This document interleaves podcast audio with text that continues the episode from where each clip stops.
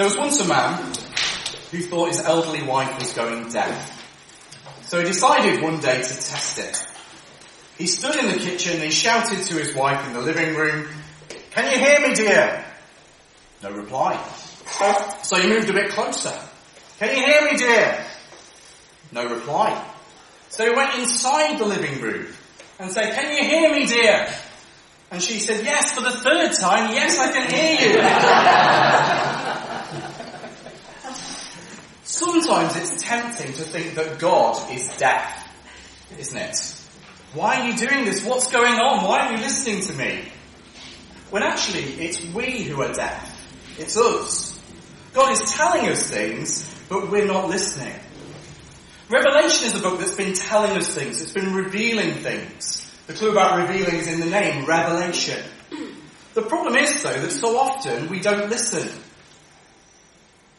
We've been seeing over the past few weeks that some parts of the book are about the future, uh, but lots of it is talking about the time in which we live now, the time before Jesus comes back.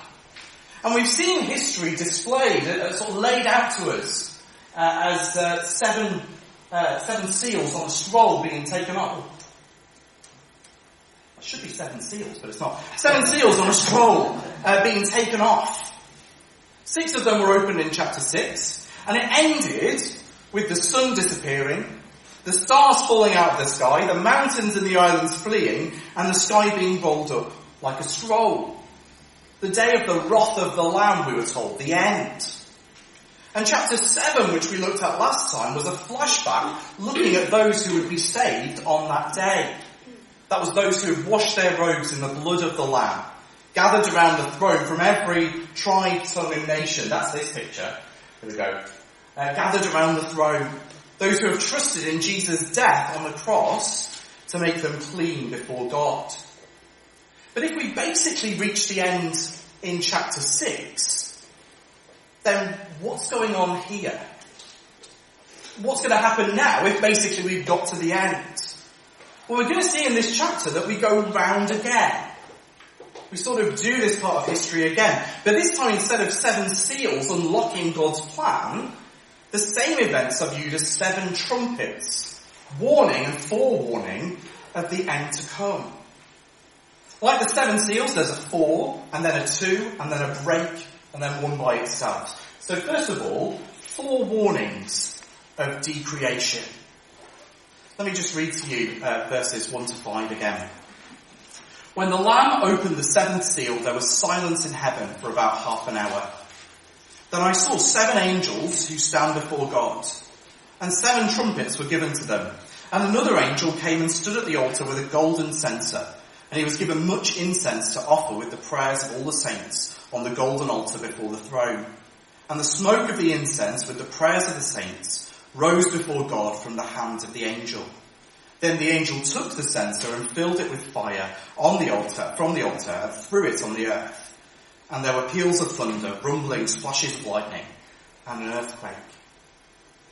The passage begins not with the first trumpet, but with the seventh seal. There we go. The seven seals. Chapter 7 was the break, and now this is the one on its own, completing, number 7, what went on before. And the seventh seal brings silence in heaven, like the silence before the walls of Jericho were torn down. And then the wrath spoken of about at the end of chapter 6 is finally poured out on the earth. If you remember back in chapter 6, the saints were praying for that judgment, praying for that justice to be brought. And here, in response to their prayers, the incense, this is then thrown down on the earth. Final judgment has come. So what now? Well, now we have seven trumpets. That's what follows in that section. Now, trumpets had many functions in the Old Testament, but it would seem here they're about announcing the coming judgment. Again, think Jericho in Joshua 6, where seven priests carried seven trumpets, and on the seventh day they went round seven times blowing the trumpets until the final shout was given and the walls came crashing down. Except this time it's not Jericho, it's the whole world that it's talking about here. And the first four trumpets are a group and form four, four warnings if you like, of decreation, of destruction. The first trumpet, the first trumpet affects the earth. The trumpet is blown and hail and fire and blood rain down from the skies. This is a combination of two of the judgment plagues on Egypt in Exodus. And the plague destroys a third uh, of the trees, a third of the earth, probably more meant by that more third of the land of the earth, and all of the grass. Now a third is not everything, but it is a significant portion. It's more than the quarter destructions that we saw in chapter 6, but it's not everything. The second trumpet affects the seas. A burning mountain is thrown into the sea. And uh, it turns uh, a third of the uh, waters to blood, again reminiscent of judgment on Egypt, especially the first one where the Nile is turned to blood and all the fish die. And here, a third of the sea creatures die, and a third of the ships are destroyed. So the ships that affects humanity as well. The world is part of, uh, humanity is part of creation as well. So things, things linked with the sea are partly undone by this. The third trumpet affects lakes and rivers. A star falls from heaven and makes a third of the drinking water bitter, poisonous, polluted. And the star's name is wormwood, which is a bitter herb. I've discovered this week it's used in the making of absinthe, vermouth, and insecticides. I think it's a really interesting combination.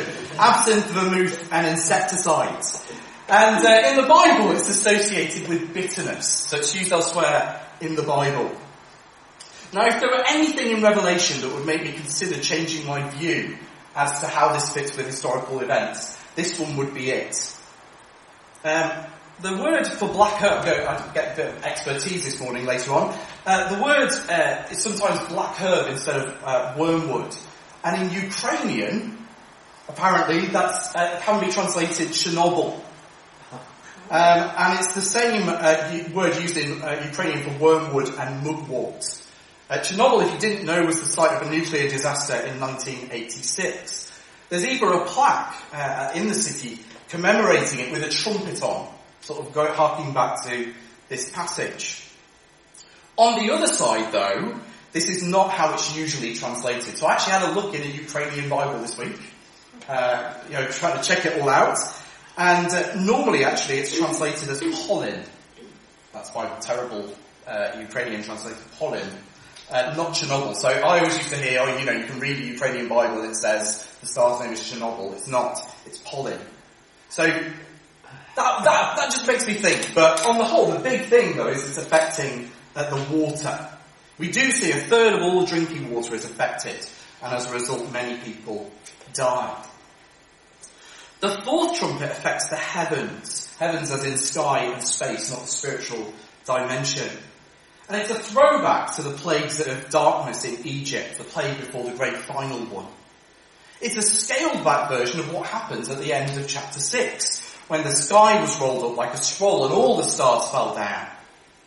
Here again, it's just a third of the sun, a third of the moon, a third of the stars. A third of the sun is struck flattened, pummeled literally. It seems to suggest that the sun would not shine for a third of its normal time, nor the moon. The very structure of day and night is sort of falling apart with this one. So what we see through all of these is decreation. The very fabric of the world is breaking apart. The first three days of creation from Genesis, which provide the building blocks for the world, are being undone. Not totally, but partially. Creation is groaning and creaking under God's judgment. And as with the four horsemen in chapter 6, God is withdrawing his blessings here from the, away was withdrawing his blessings from the realm of men. Here God is withdrawing his blessings from the realm of creation. Not totally, but partially. And isn't this what we see in our world? A broken planet. You can hardly ignore it, can you, with people gluing themselves to stuff all over the place and stopping the roads and things. The surprise here, though, is that God is behind this. God is the one here who's breaking it. And if God is breaking it, then we will not be able to fix it. As much as we recycle or reuse or stop using CFCs or stop burning fossil fuels, we will never finally fully fix our world. Now please, please, please don't hear me wrong here. There's nothing wrong with doing those things. We're given a planet to look after, aren't we? We're to be good stewards of this world. But we mustn't somehow imagine that by doing these things we'll somehow permanently fix our world. Our world is broken for a reason.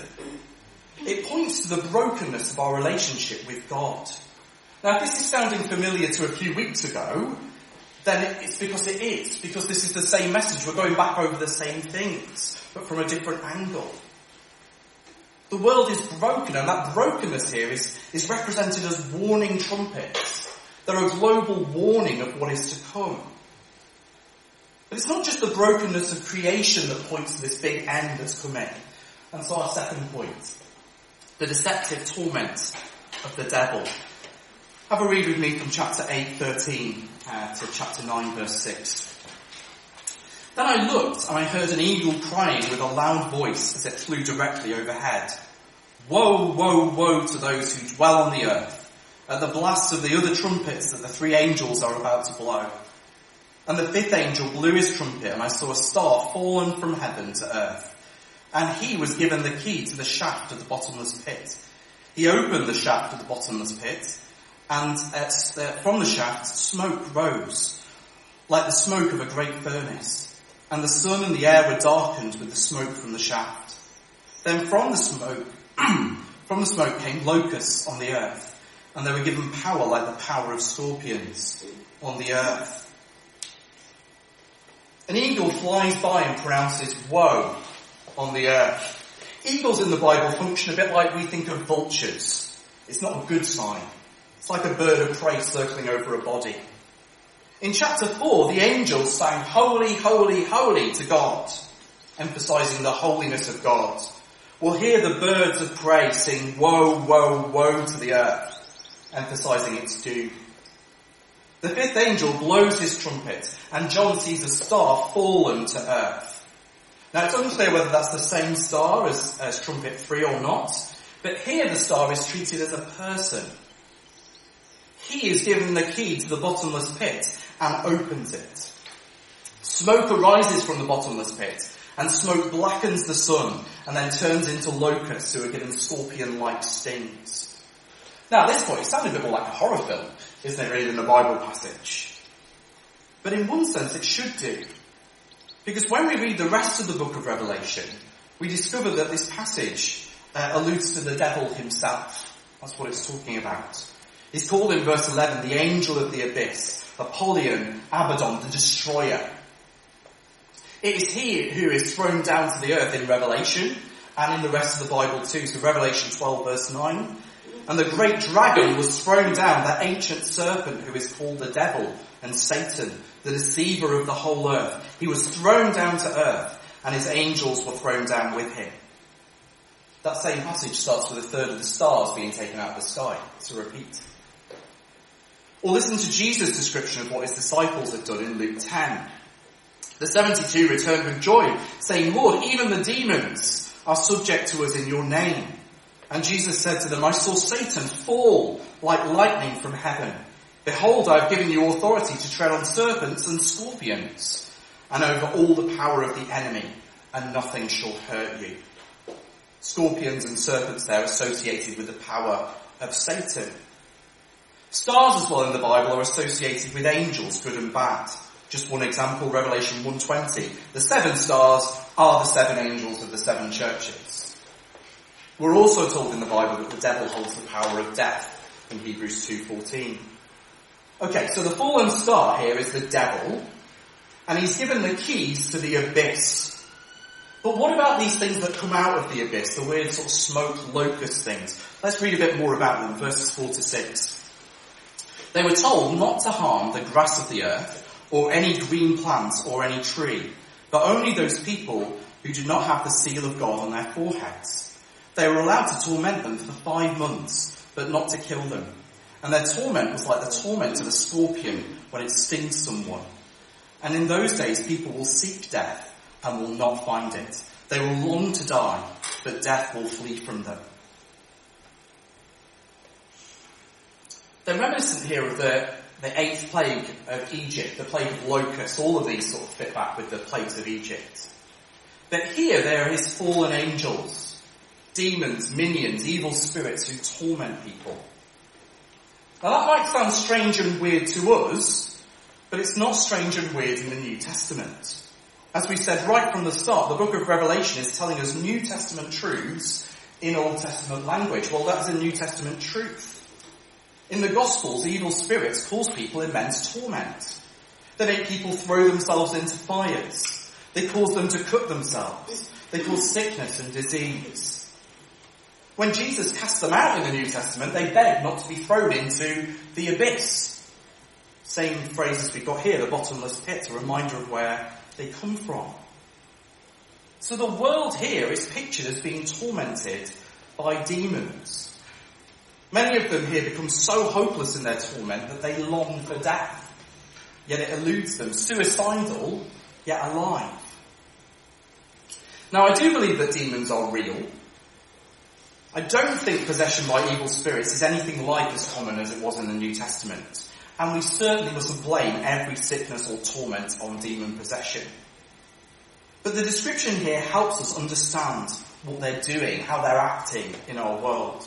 Some of it's borrowed from Joel 2, where it's either describing an army as locusts or locusts as an army. People sort of differ between those two opinions. But many of the images are taken from there.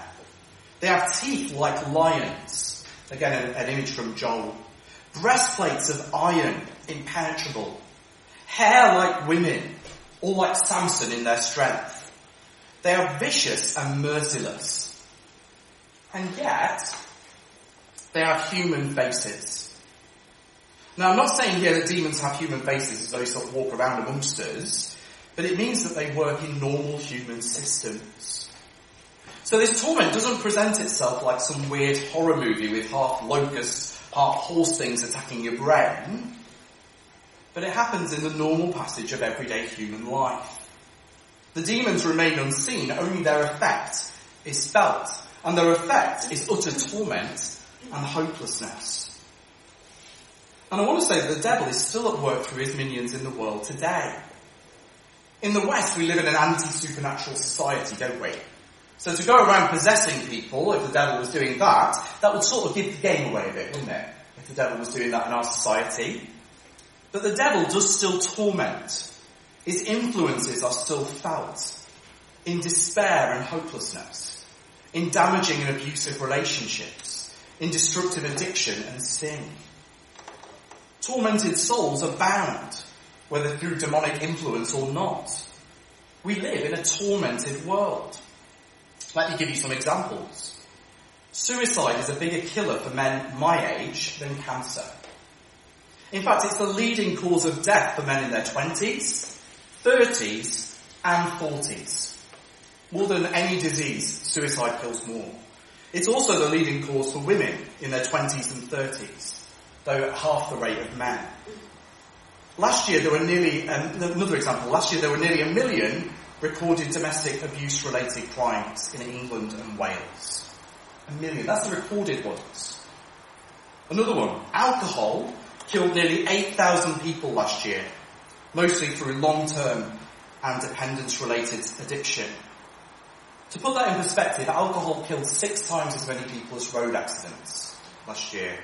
Drugs killed another 4,500. So the devil doesn't need his minions to possess people. His lies are at work deceiving people in our world. The world is already dancing to his tormenting tune that ends in death. That's the world that we live in. And that's where this section uh, goes to. The sixth angel blows his trumpet, and four angels who have been held back are released. They were standing by the river Euphrates, the river where Israel's enemies would have to cross to attack in the Old Testament. Think about them being stood on the other side of the English Channel for us. And these four angels are to bring death they unleash an army of twice 10,000 times 10,000.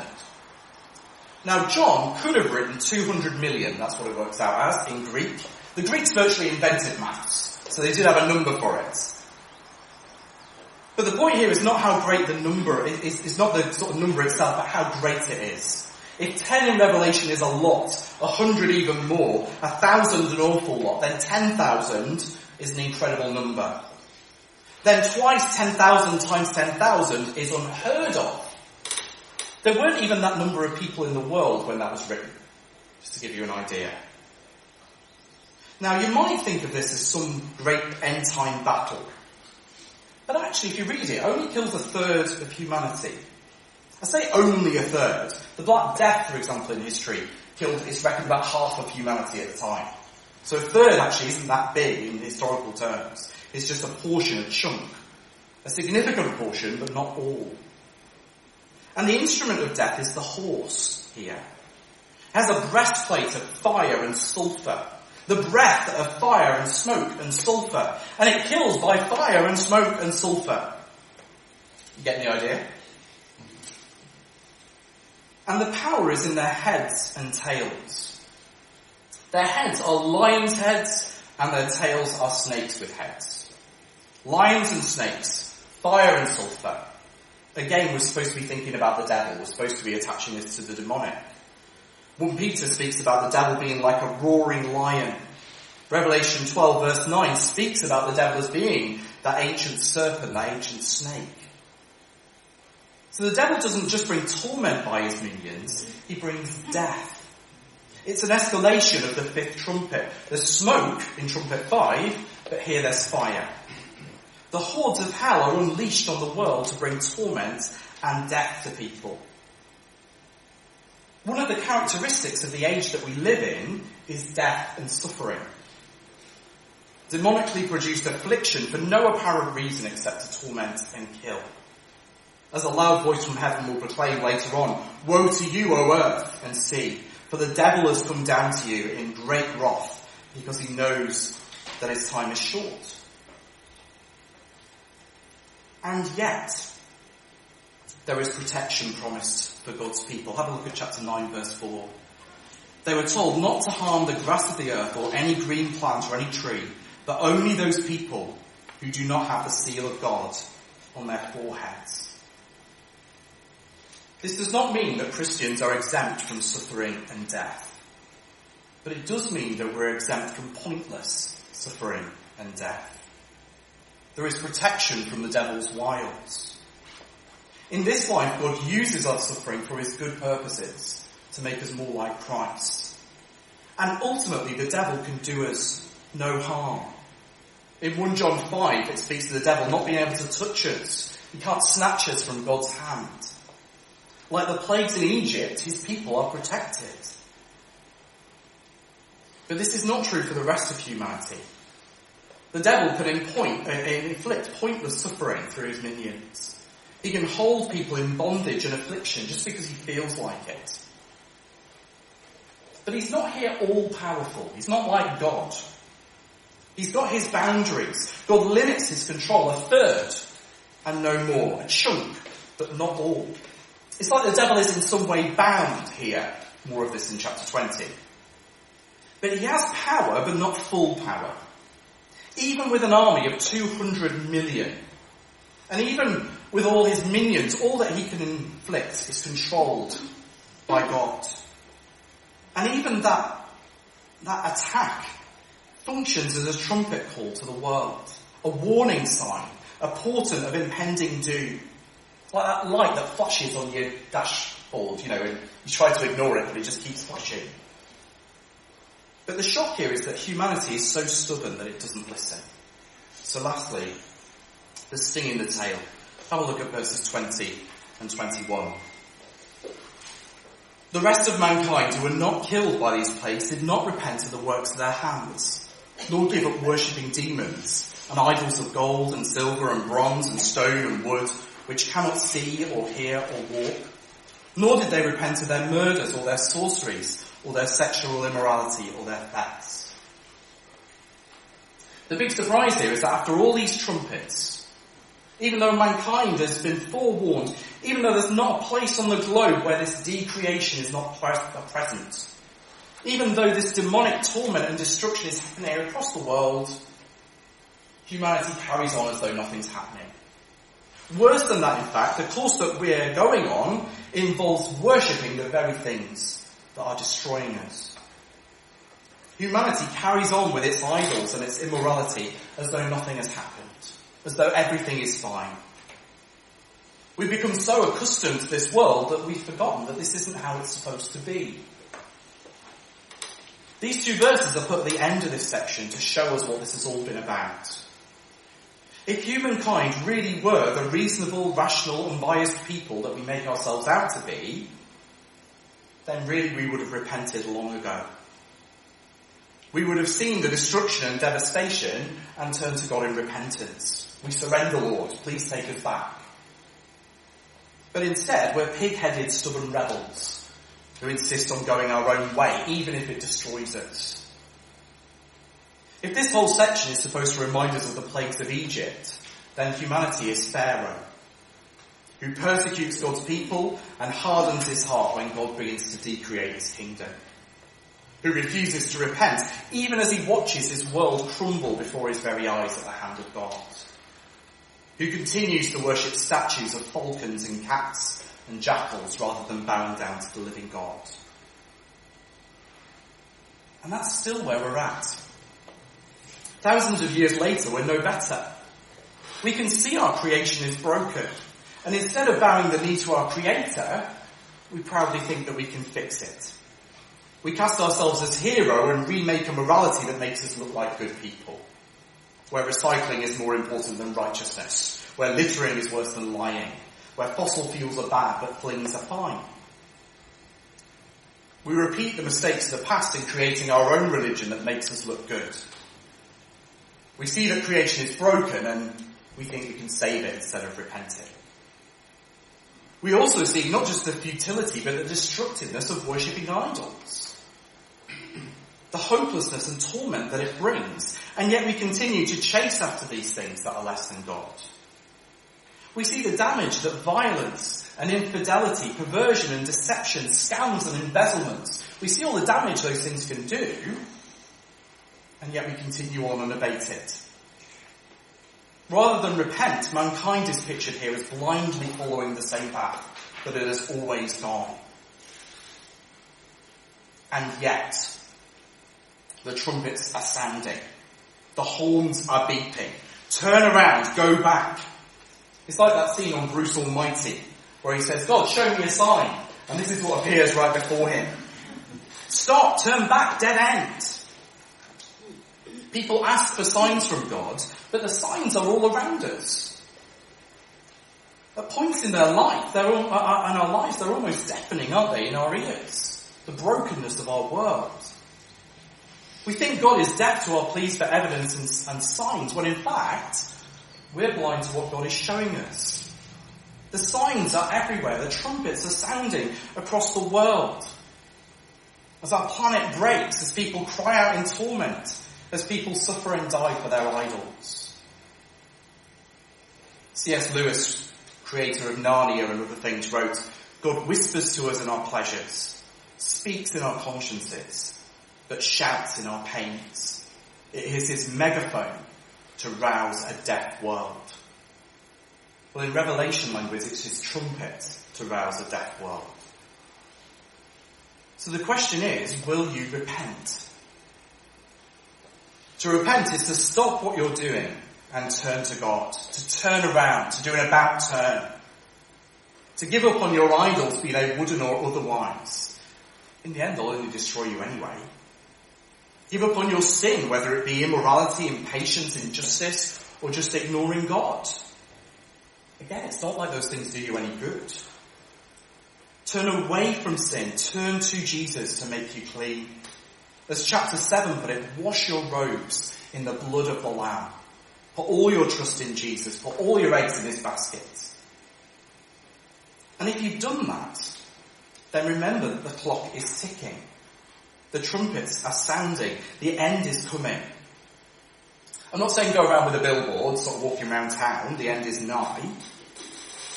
But are you ready for the end? Are you ready for Jesus to return? Are you living in the light of the reality that is to come? What might that look like in our lives? Would it look like a life lived in worship to the Lamb on the throne? Speaking of His greatness with our words, speaking of His worthiness with our lives, speaking to our world with His gospel. So let's not be deaf to what Jesus is telling us, but as we hear the trumpets, let's live for Him and speak for Him, even as the trumpets sound around us. Let's pray.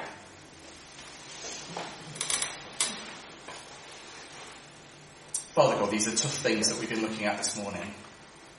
Father, it saddens us when we see our broken world, when we see things broken. But Father, help us not to despair. But Father, help us to turn to you in those times when we see these things, in times when we experience these things. Help us to live for you and show your worthiness throughout. And we ask it in Jesus' name. Amen. Amen.